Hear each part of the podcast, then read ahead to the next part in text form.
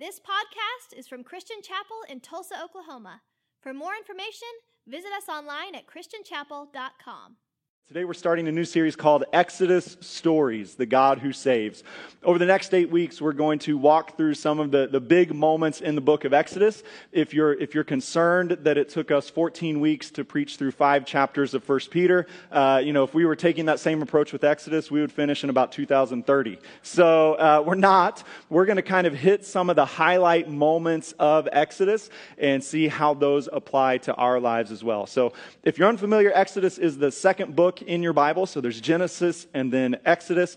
Exodus is the story of God leading the nation of Israel out of slavery in Egypt, through the desert, and ultimately into the promised land. And so Exodus is one of these stories that, that you really see kind of foreshadows a lot of the other stories that we find in the scriptures. It's a prequel, if you will, to the gospel story, to God hearing his people crying out, sending a savior to them, and leading them out from where they are into where he wants them to be. And so, over the next couple weeks, we're going to just slowly walk through some of those big moments and see what they teach us about God's interaction, his involvement in our lives today. There's a, a, wonderful little book called Echoes in Exodus. It's kind of a, a, short devotional written by a guy named Alastair Roberts and Andrew Wilson. And they kind of show how many of the themes of Exodus are played out in other places throughout the Old Testament prophets, in the Gospels, in the epistles, even. And there's, they have this, this little quote at the beginning of their book. They say The Exodus is central to the scriptures, central to the gospel, and central to Christian life whatever, the book, whatever book of the Bible you are reading, and whichever Christian practices you are involved in, echoes of Exodus are in there somewhere. Exodus is a story of faith. It's a story of God's people being in trouble and crying out, and God seeing them, hearing them, and intervening on their behalf. Exodus reminds us that God always has a plan, always has a destination, and is always with us every step of the journey. This morning, we're going to start in Exodus chapter 1 and Exodus chapter 3 and see how God intervenes when bad things happen and how he intervenes when we cry out. Next Sunday, I hope you'll make a, a, point to be here. Next Sunday, we have a guest speaker. Stephen Kurt is a missionary to Burundi. And Stephen's going to continue our Exodus story by looking at the story of Moses and how God calls unlikely people from unlikely places to be unlikely heroes in his salvation story. Stephen is working with a group of church planters in Burundi, and they are, are seeing God move in incredible ways in this small nation in the center of Africa. If you were with us last November, you had an opportunity to join with us to plant churches in Burundi. Uh, they have since trained another group of about 20 church planters who are out and active in cities and small towns and villages all around that nation with each one of those churches because of the economy of Burundi and, and some special connections that Stephen and the Burundi Assemblies of God have developed, they're able to build church buildings for $5,000. So last year, Stephen came and presented us with that opportunity. We were able to build 14 buildings, uh, church buildings in Burundi. Uh, number 12 and 13 are almost completely done. 14 should be getting started here anytime soon. So Stephen's going to be back next week, and we're going to have an opportunity to do that again. Uh, as a church, we've already committed we're going to build one of those no matter what, and then we're going to just trust God to speak to us individually. Um, some of us might feel like God puts it on our heart of, hey, we're going to cover one entire church or two or three or basically however many you got, they have pastors waiting. The, the biggest benefit of that is that what they have found in Burundi when they plant churches is every time the building goes up, it adds a sense of permanence and significance to that local church in that community. And with that sense of permanence and significance, those local church pastors have been able to further share the gospel in their cities, their villages, their towns. And on average, they see 100 new people become followers of Christ every time that church building goes up.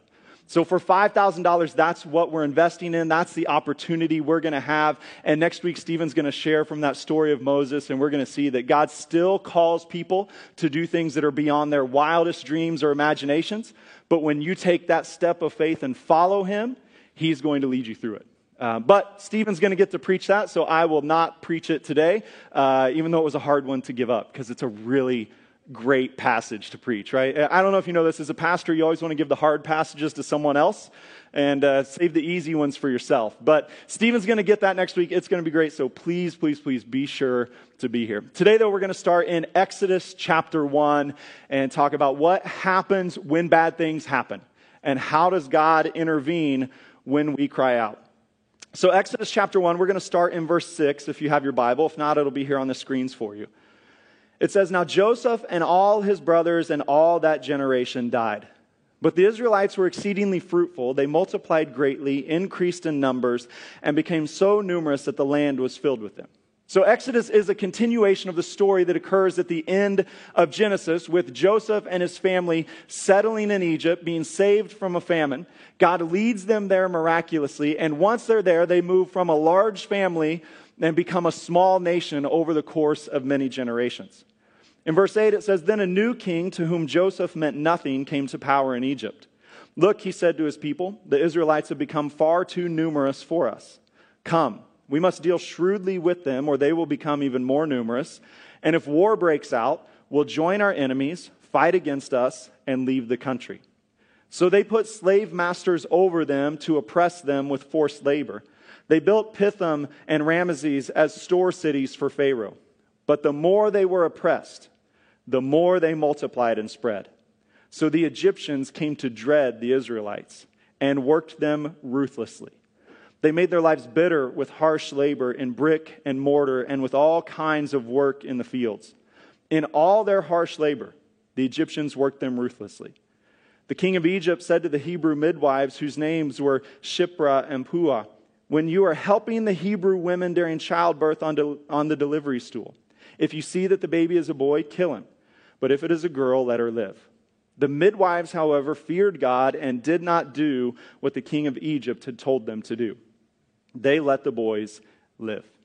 Now, the Exodus story reminds us that bad things happen even to God's chosen people. And as we read through their story, we see them moving from a space where they were really experiencing the blessing and seeing the tangible benefits of following God. With Joseph and his family, God saved, He delivered, He provided, He elevated Joseph and his family to a position of privilege.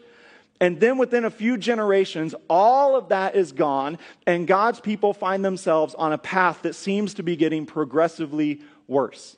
Listen to the words that describe it. They were slaves, they were oppressed. They were at forced labor. Their masters worked them ruthlessly. They made their lives bitter with harsh labor. They killed their baby boys. Life was hard for the Israelites. It didn't make any sense at all. And you have to think at some point along the way, they started to have those questions of why is this happening to us? What did we do to deserve this? How have we missed God's will? How has God grown silent and is not hearing our cries anymore? You and I know what that's like. If you've ever been in a season where it just seems like, hey, everything was good, and then it got a little worse, and then it got a little worse, and then it got a lot worse. You had the moments of there was a family loss, and then there was a physical sickness, and then there was a financial problem, and then there was, a, I mean, this is the story of 2020. When we don't think it can get worse, it does. And we don't know when it's going to end. We don't know where it's going to get better. And so, when we consider the Israelites' story, and if we believe that the Exodus story is ultimately a gospel story and is ultimately our story, then that means God does have a plan when bad things happen. The first thing you see as you read through Exodus 1 is that when bad things happen, it's because the enemy is scared. The growth of the Israelites in Egypt was the direct fulfillment of God's promise to Abraham. He came and he spoke to Abraham and he told you, I'm going to make you into a great nation, too numerous to count. And then with Joseph, that this small nation is still basically a family unit. And they're on the verge of dying out due to a famine. And so God takes them into Egypt in this kind of famine proof land. And there they live, and there they thrive, and there they grow. And they grow, and they grow, and they grow, and they multiply, and they spread. Right? And, and so God is blessing the nation of Israel even while they're in Egypt. And what we see in Exodus chapter 1 is God's blessing causes Pharaoh to act in an antagonistic way towards the Israelites. Reminding us of not every good thing God does for you will be celebrated by everyone else. In fact, sometimes the more God pours his blessing out on you, the more opposition may rise up against you. Now, again, I told you there are echoes of Exodus all through the scriptures. This immediately takes us back to what we just looked at last week in 1 Peter chapter 5 that you have a real enemy who's prowling around seeking whom he may devour. This is Pharaoh's response to the blessing of the Israelites. In verse uh, 9, he says, Look, the Israelites have become far too numerous for us. Now, the, the typical way that I have read and understood that passage is there's just too many Israelites, and Pharaoh's scared that they might rise up with his enemies. He later says as much. If somebody attacks, they might join our enemies and fight against us and then leave our land. But a, a, more literal translation of, of that verse, Exodus 1 9, says, The nation of the Israelites had become so numerous as to be stronger than we are. In Pharaoh's phrasing, he's not even saying, hey, someday they might. He's saying, right now they are. They are bigger, they are stronger. They're a threat to our way of life, they're a threat to our security, so we must deal with them severely. The same way in your life, when bad things happen, yes, God can use it. Yes, He can refine you through it. But never forget the enemy has a plan to destroy you in it. And His plan to destroy you is motivated by His own destruction. In the same way Pharaoh knew, they are already stronger than us. So the enemy of our souls knows he has already been defeated in Christ. Our end has already been promised in him. Our identity is secure. And so his only hope is to use temporary circumstances to separate us from our eternal Savior. So when bad things happen, we don't want to get so stuck in the circumstances that we forget the big picture. And the big picture is that our life is never just about us, but it's this eternal struggle between God and his righteous plan and the enemy and his plans for destruction. But it's not an even match. See, Exodus is a story of the battle of the gods. And anytime you battle God, you lose. Pharaoh has a plan. He works his plan to absolute perfection from his perspective. And he fails miserably. Because when the enemy attacks, God has already won. And so we want to remember this in our own lives as well. Yes, it may be hard. Yes, it may be difficult, but we believe the Exodus story is our story.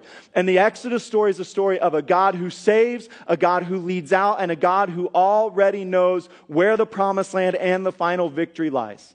So he's going to do whatever it takes to get us there. As you keep reading, we see that when bad things happen, God works. In verse 12, it says, The more they were oppressed, the more they multiplied and spread. So the Egyptians came to dread the Israelites and worked them ruthlessly. You see, God's blessing was not stopped by Pharaoh's intervention. No matter how many times, I mean, the, the picture is no matter how hard Pharaoh pressed down, it just caused the Israelites to multiply and spread even more. Bad things happening to you cannot stop the work of God in you.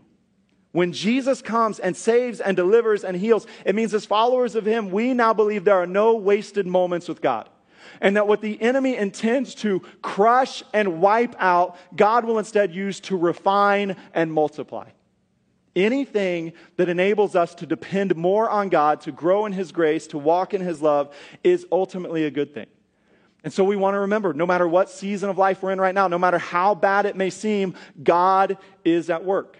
And we're going to see it again and again and again. The Exodus story reminds us God works in every circumstance. When we're enslaved, He delivers. When we're stuck between an army and a sea, He parts the waters. When we're hungry and thirsty, he provides for us. When we are faithless and sinful, He forgives and remains faithful. We don't know exactly why God allows the nation of Israel to be enslaved in Egypt. And now, now, you can do some reading, and there's different theories of perhaps God allows them to be in Egypt so that they grow from a large family into a small nation that can one day conquer and occupy the promised land. Or perhaps God allows them to be enslaved in Egypt so that the day will come when the Egyptians and all the surrounding nations will know that there is one Lord and He is God. We don't know exactly why God allows them. We just know that He works through it. It's the same way in our seasons of suffering, our seasons of difficulty. When I look back at some of the lowest, darkest, hardest moments of my life, I rarely knew in the middle of it what God was doing. It was only now, with the benefit of hindsight, that I can look back and say, This is what God is, was teaching me there. This was how He used that to refine me. This was how He saved. This was how He delivered. This was how He healed. This was how He let, led me out of that. But in the middle of it, we don't always have those answers. And so all we can really trust is that when bad things happen, God works. And so I don't know what you're facing this morning. I don't know if it's physical, if it's emotional, if it's mental, if it's financial, if it's relational. I don't know your problems. I don't know what caused them. I don't know how you're going to get out of them, but I know God is at work in them. This is what Exodus will remind us of over and over and over again. God's action is not based off of what you do or might do, but it's based off of who He is. And He is always a God who moves towards and moves in the hard, tough seasons of life. We also see that when bad things happen, we don't have to become bad people. The Israelites were treated ruthlessly, but they did not become ruthless. The midwives were ordered to kill every baby boy, but it says they, however, disobeyed. Because they feared God and did not do what the king of Egypt told them to do, they let the little boys live. There's always a temptation when life is hard to use our circumstances to excuse our sin. To just think, well, hey, you know, I know normally I wouldn't do that, but you don't understand what's happened to me. I, I was, I was cheated, so now I can cheat. I was wronged, so now I can do wrong. They, they spoke harshly to me first, so I can now speak harshly to them now. I was betrayed, so I have a right to get revenge.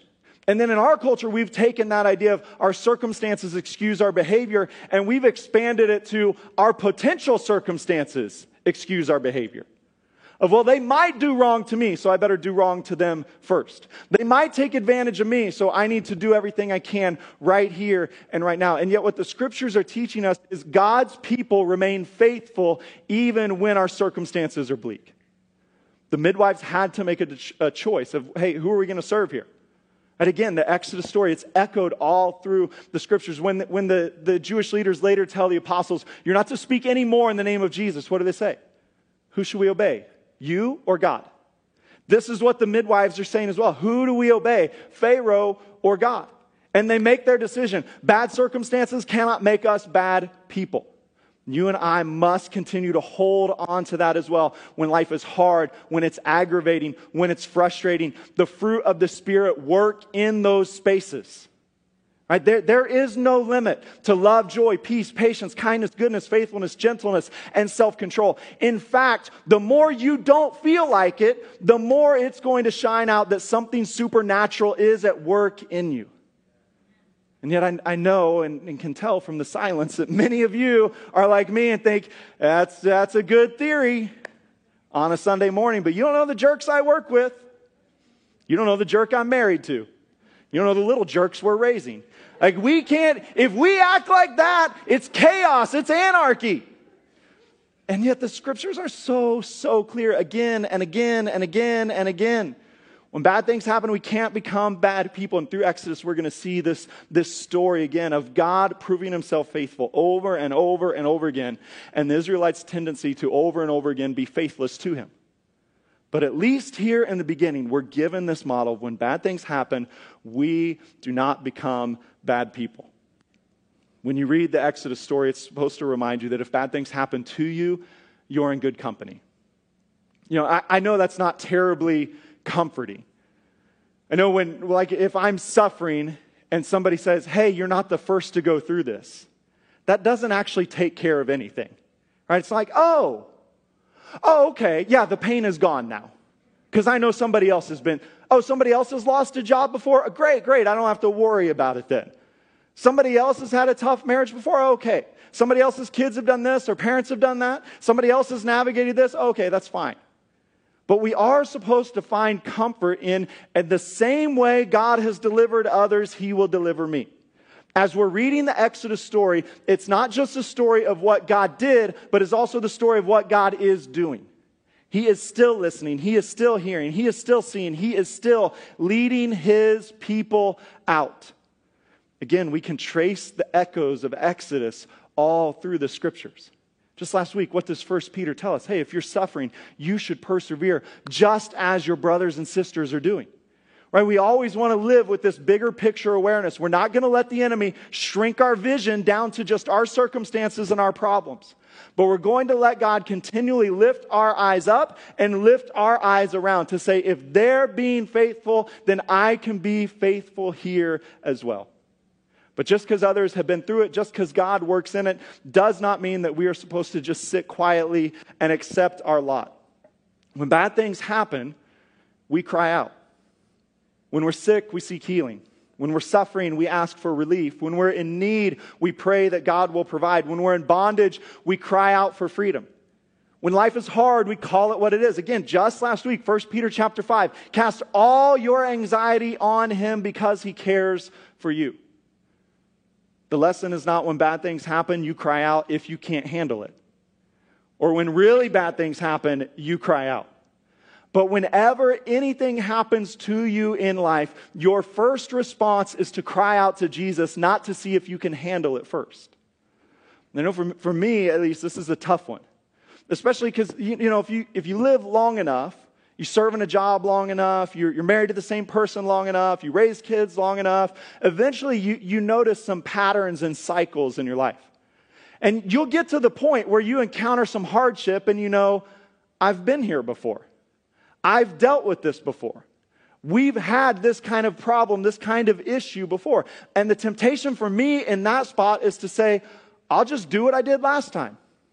Last time I called this person. Last time I developed this plan. Last time we went to talk to this person. And we're just going to go right back down the same road we've always been down before.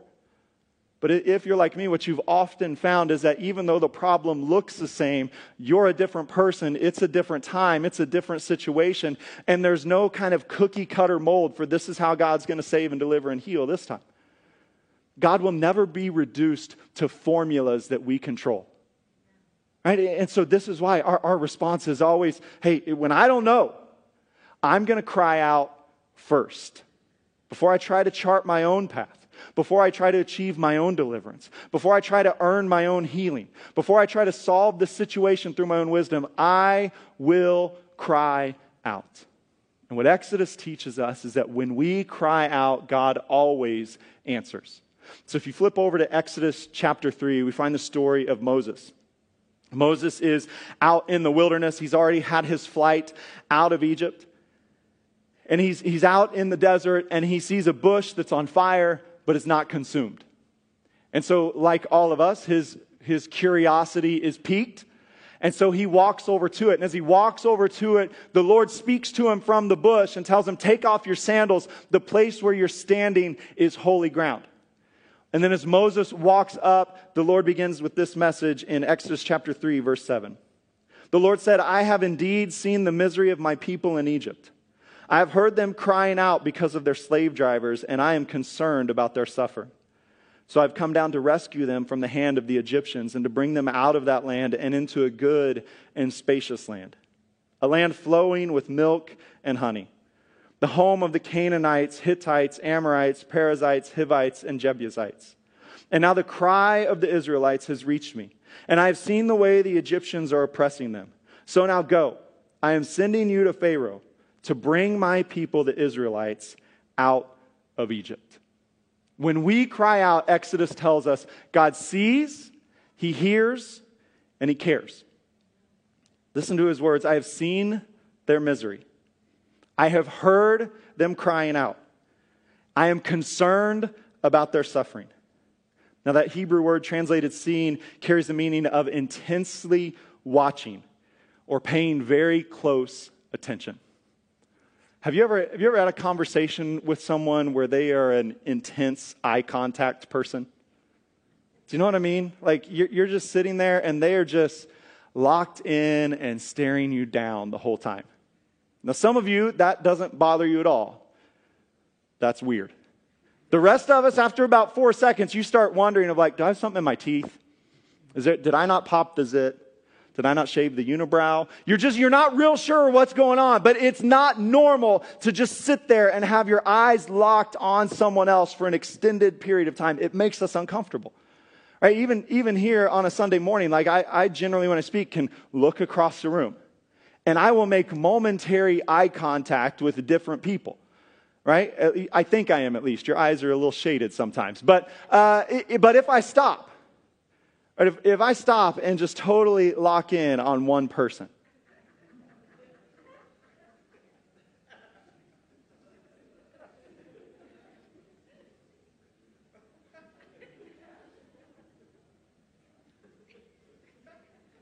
he's uncomfortable, I'm uncomfortable, you're uncomfortable, you're like, will you leave that poor man alone? And so we're like, yeah, fine, we'll come over here then. Well, you know, and you're like, no, no, everybody already just looks at the ground. We don't like it, right? We, we understand that like that intense gaze is, is a little disturbing at times. But that's what kind of what this Hebrew word is describing for us. Because sometimes I think we have this idea of, hey, God sees me. Yeah, he, he sees me the same way that I see all of you right now. I see you and I generally know who you are and I know some stuff about your life, but it's much different when I stop and completely lock in and just say, I'm going to stay here until you tell me everything. Right, but this is what the scriptures are telling us. When God's people are in bondage, He doesn't just observe it from a distance, but He is intensely watching. He closely sees the affairs of your life, not just what's happening to you, but how it's affecting it, how it's affecting you. Moses writes, he says, The Lord told him, I have seen them, I hear them, and I am concerned about them. His knowledge of your bad situation motivates him to listen to your cry, to be concerned about what's happening to you, and ultimately to act on your behalf. When we cry out, God comes down. He says in verse 8, So I have come down to rescue them from the hand of the Egyptians. Now, again, the, the Exodus story is a prequel to the gospel story. It's a story of God's people being enslaved by a powerful master. So he comes down and he enters into our affairs. In Exodus, it's going to be a burning bush. It's going to be the plagues, sacrifices, stone tablets, supernatural signs, the parting of the Red Sea, water from a, a rock, manna from heaven, quail being blown in by the wind, a, a pillar of fire by day, or, or a pillar of cloud by day and fire by night. And in every situation, it's proof to the Israelites God sees you, He hears you, He's concerned about you, and He has come down to be among you. Now, for you and I, we, we don't get the pillar of cloud or fire. We probably haven't had Grand Lake parted so that we can walk through it. And yet we have an even more personal and even more powerful expression of God's presence. For the Israelites, it was all of these events and Moses. For us, it's the power, the person, the presence of Jesus Christ. In both cases, God sees our pain, He hears our cries, and he's so concerned that he acts to come right down in the middle of the mess. See, Exodus is not the story of a God who saves from a distance, but a God who saves from up close. He tells Moses, You're going to tell the people, I am. He comes to be, reveal himself. I'm the God of Abraham, the God of Isaac, the God of Jacob. I'm your God. I am the Lord who will lead you out. And then for generations after the Exodus, that they are instructed to tell this story again and again and again and again to your children and grandchildren and great grandchildren to generation after generation. So they always know when you hurt, God comes down. And when he comes down, he doesn't come down just to dwell in the misery with us. He doesn't come down just to sit and, and, and kind of help us navigate it, but he comes down to lead us out. Listen to his promise to Moses I will come down and rescue them from the hand of the Egyptians. I will bring them up out of that land and into a good and spacious land, a land flowing with milk and honey, the home of the Canaanites, Hittites, Amorites, Perizzites, Hivites, and Jebusites. When God enters into our mess, it's not just so that we will lean into Him, but so that we will follow His leading out. He says He'll lift them up into a good and spacious land. If you're suffering, I hope you hear those words as God's words to you today. I'm going to bring you up out of that land. For the Israelites, that land was Egypt. It was the place of slavery, the place of bondage. For you and I, that land may be dozens of different things. It may be a land of doubt. It may be a land of depression. It may be a land of grief, of pain, of loss, of frustration. It might be a land of spiritual dryness. It might be a land of isolation, a land of loneliness. It might be a land of broken dreams, of broken families, of broken hopes for the future. It might be a land of anxiety and fear. And as you hear God's message, I will bring you up out of that land. May you also hear the promise and into a good and spacious land. A land of peace, a land of hope, a land of grace, a land of provision, a land of security, a land of rest, a land of new dreams, a land defined by God's presence, a land of healthy relationships, of restored joy, a land of purpose and meaning. The Exodus story is one continual story of God leading us from where we are to where He wants us to be. God's salvation plan for the nation of Israel was real. He told them, I'm going to take you into the home of the Canaanites, the Hittites, the Amorites, the Perizzites, the Hivites, and the Jebusites. He wanted Moses to know, I'm not leading you on an endless journey, but before we even start, I know where this ends. It ends in a real place, in a real land, where you will work the land, you'll build homes, you'll establish cities, you will build a temple, and you will live in my presence and for my glory. See, when God set the Israelites free, it wasn't just freedom from slavery, it was also freedom to follow Him. It was freedom from being defined as slaves to Pharaoh and freedom for being defined as the people of God and the servants of God. And he continues to do the same thing for you and I. As he leads us out, he also leads us to into this new land, into this new space, into this new identity. The last thing we see in Exodus 3 is that when we cry out, God sends help. He tells Moses in verse 10 So now go. I am sending you to Pharaoh to bring my people, the Israelites, out of Egypt. For the Israelites, God doesn't just tell them, I'm going to save you. He doesn't just tell them, I've heard you and I know what's going on. But He says, I, I have a plan for where I'm going to take you. And I'm going to send a person to lead you on that path.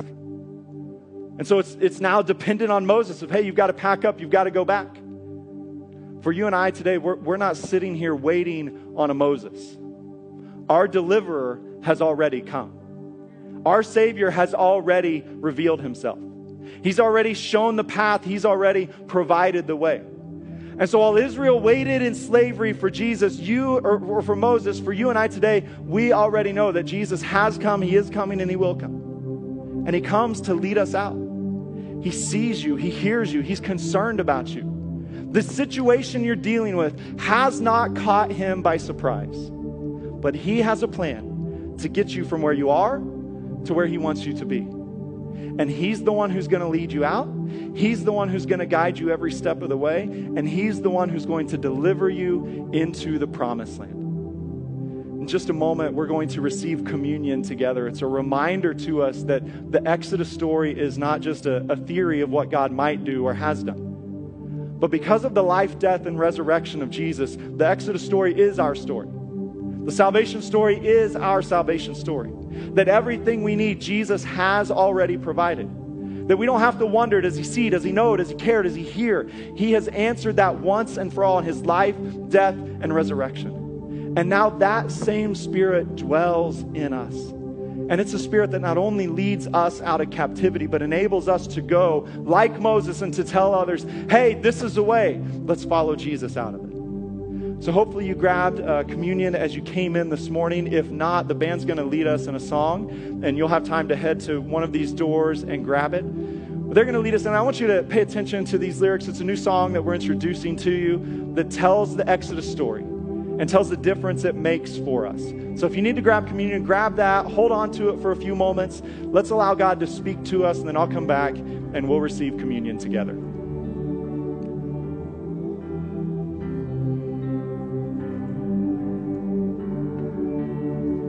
I won't forget the wonder of how you brought deliverance, the exodus of my heart.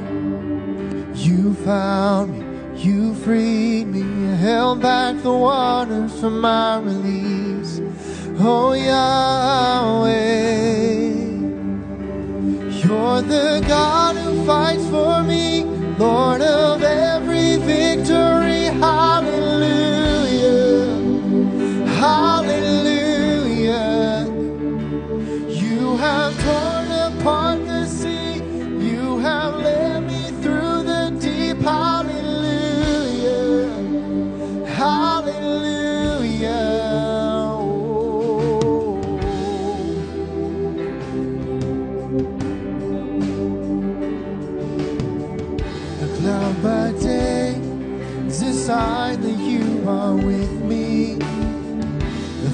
By night is a guiding light to my feet.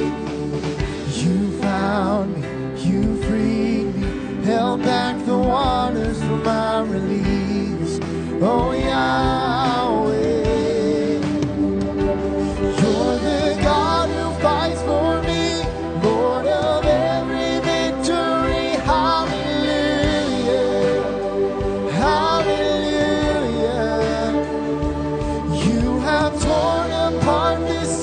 You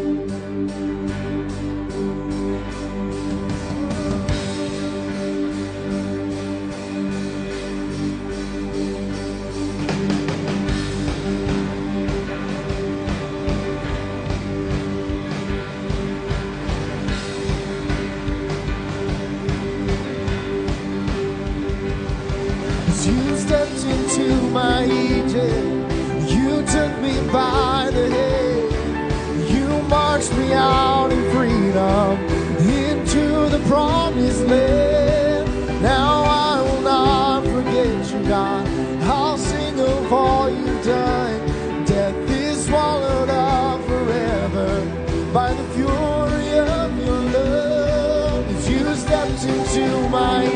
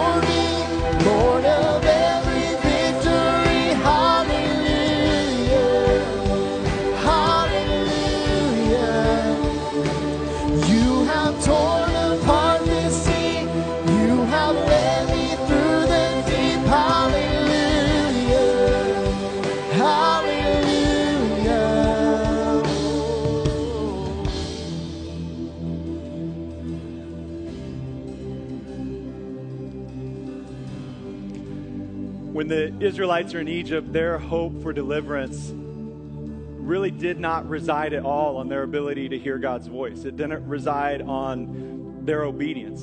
It didn't depend on their faithfulness. He didn't do it for any other reason. But they were his chosen people. And he saw them, and he heard them, and he cared about them, and he was compelled to act. This morning we hold the bread and the cup in our hands, and it's a reminder to us that God leads us out in Christ not because of who we are, but because of who He is. Not because of what we've done, but because of what He has done. And so this morning, no matter what hardship you might be facing, no matter what how uncertain life may seem, you hold in your hands the proof that God can lead you out from where you are and into an experience of His grace, His forgiveness, His mercy, and His peace.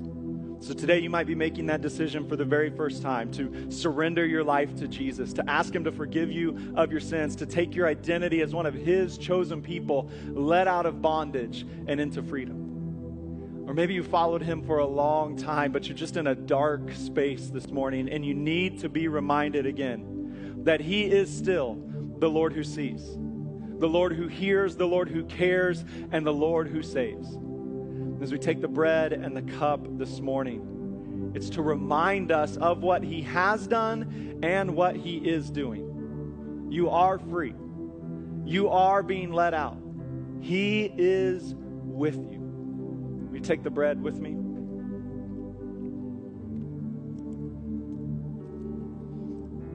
And the cup.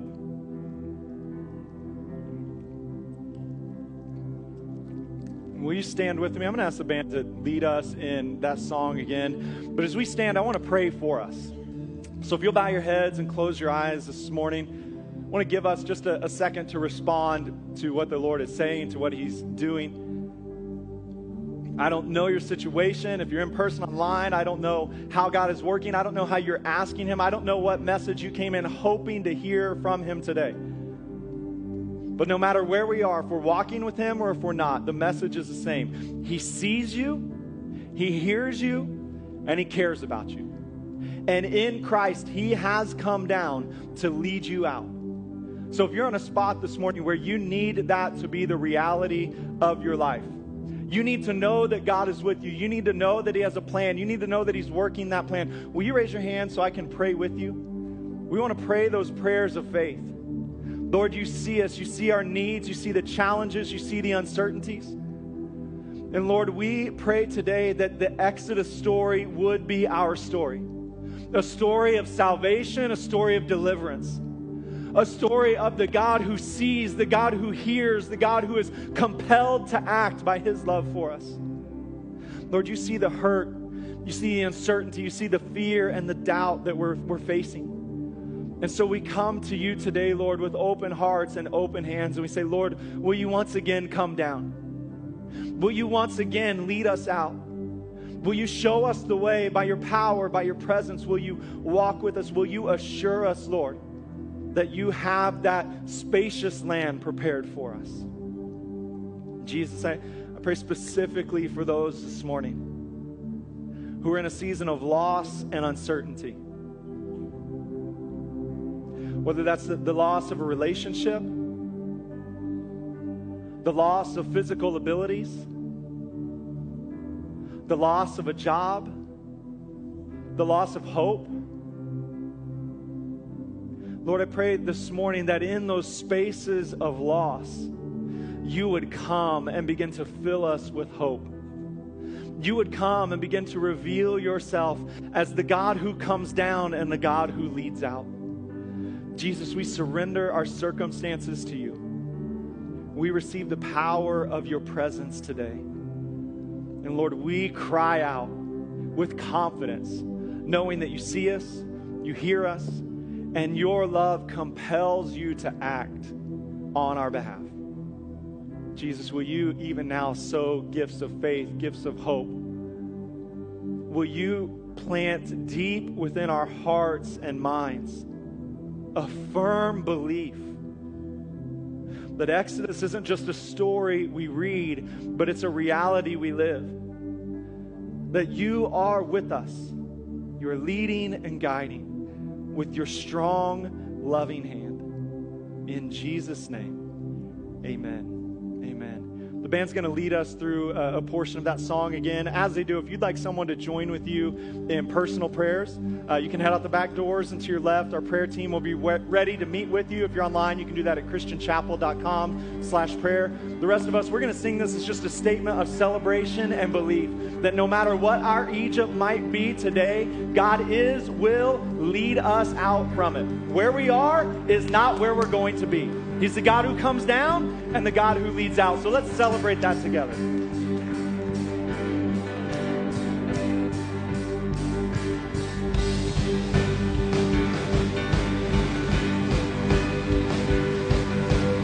stepped into my Egypt. You took me by the head. You marched me out in freedom into the promised land forget you, God. I'll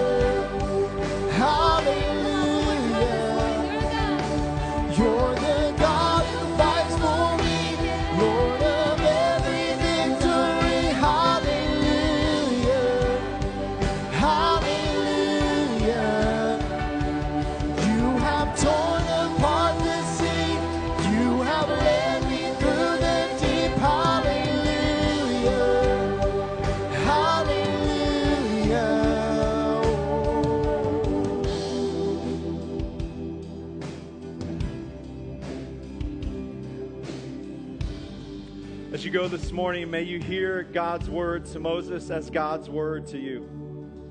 I've indeed seen the misery of my people.